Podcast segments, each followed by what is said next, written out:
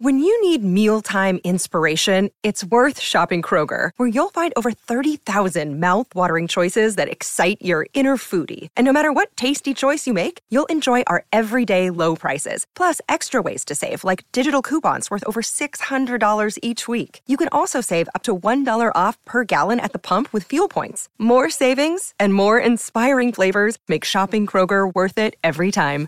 Kroger, fresh for everyone. Fuel restrictions apply. Lucky Land Casino asking people what's the weirdest place you've gotten lucky? Lucky? In line at the deli, I guess? Aha, in my dentist's office.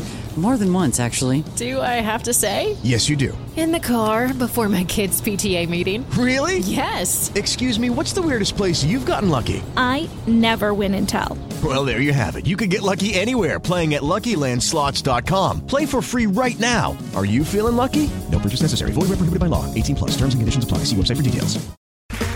Okay, round two. Name something that's not boring. A laundry? Ooh, a book club. Computer solitaire, huh?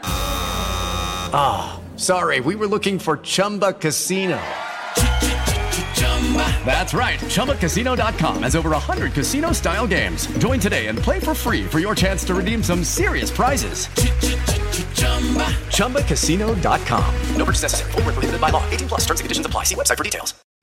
Welcome to Mile High Report Radio Horse Tracks. And now, here's what's happening in Broncos country.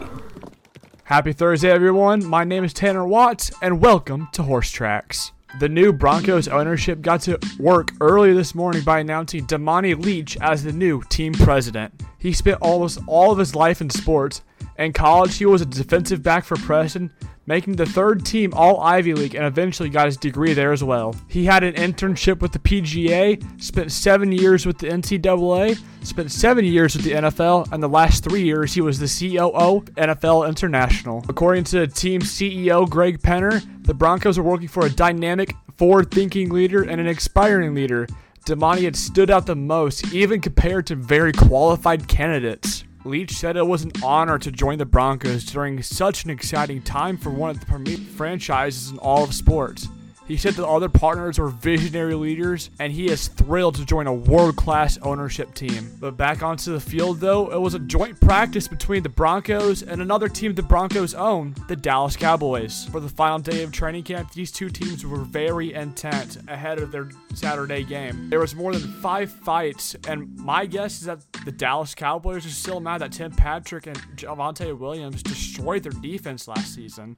Bradley Chubb was causing a lot of problems in the backfield and had a huge hit on Zeke. During the red zone period, it was all Denver. Jerry Jeudy and fan favorite Kendall Hinton both getting touchdowns, and the Broncos defense held the Cowboys to zero touchdowns. Albert O had the play of the day easily. He had a bobbles one handed catch on his knees. And in my opinion, Denver easily won the day as a whole. They were moving the ball very well, and the defense had dominated today.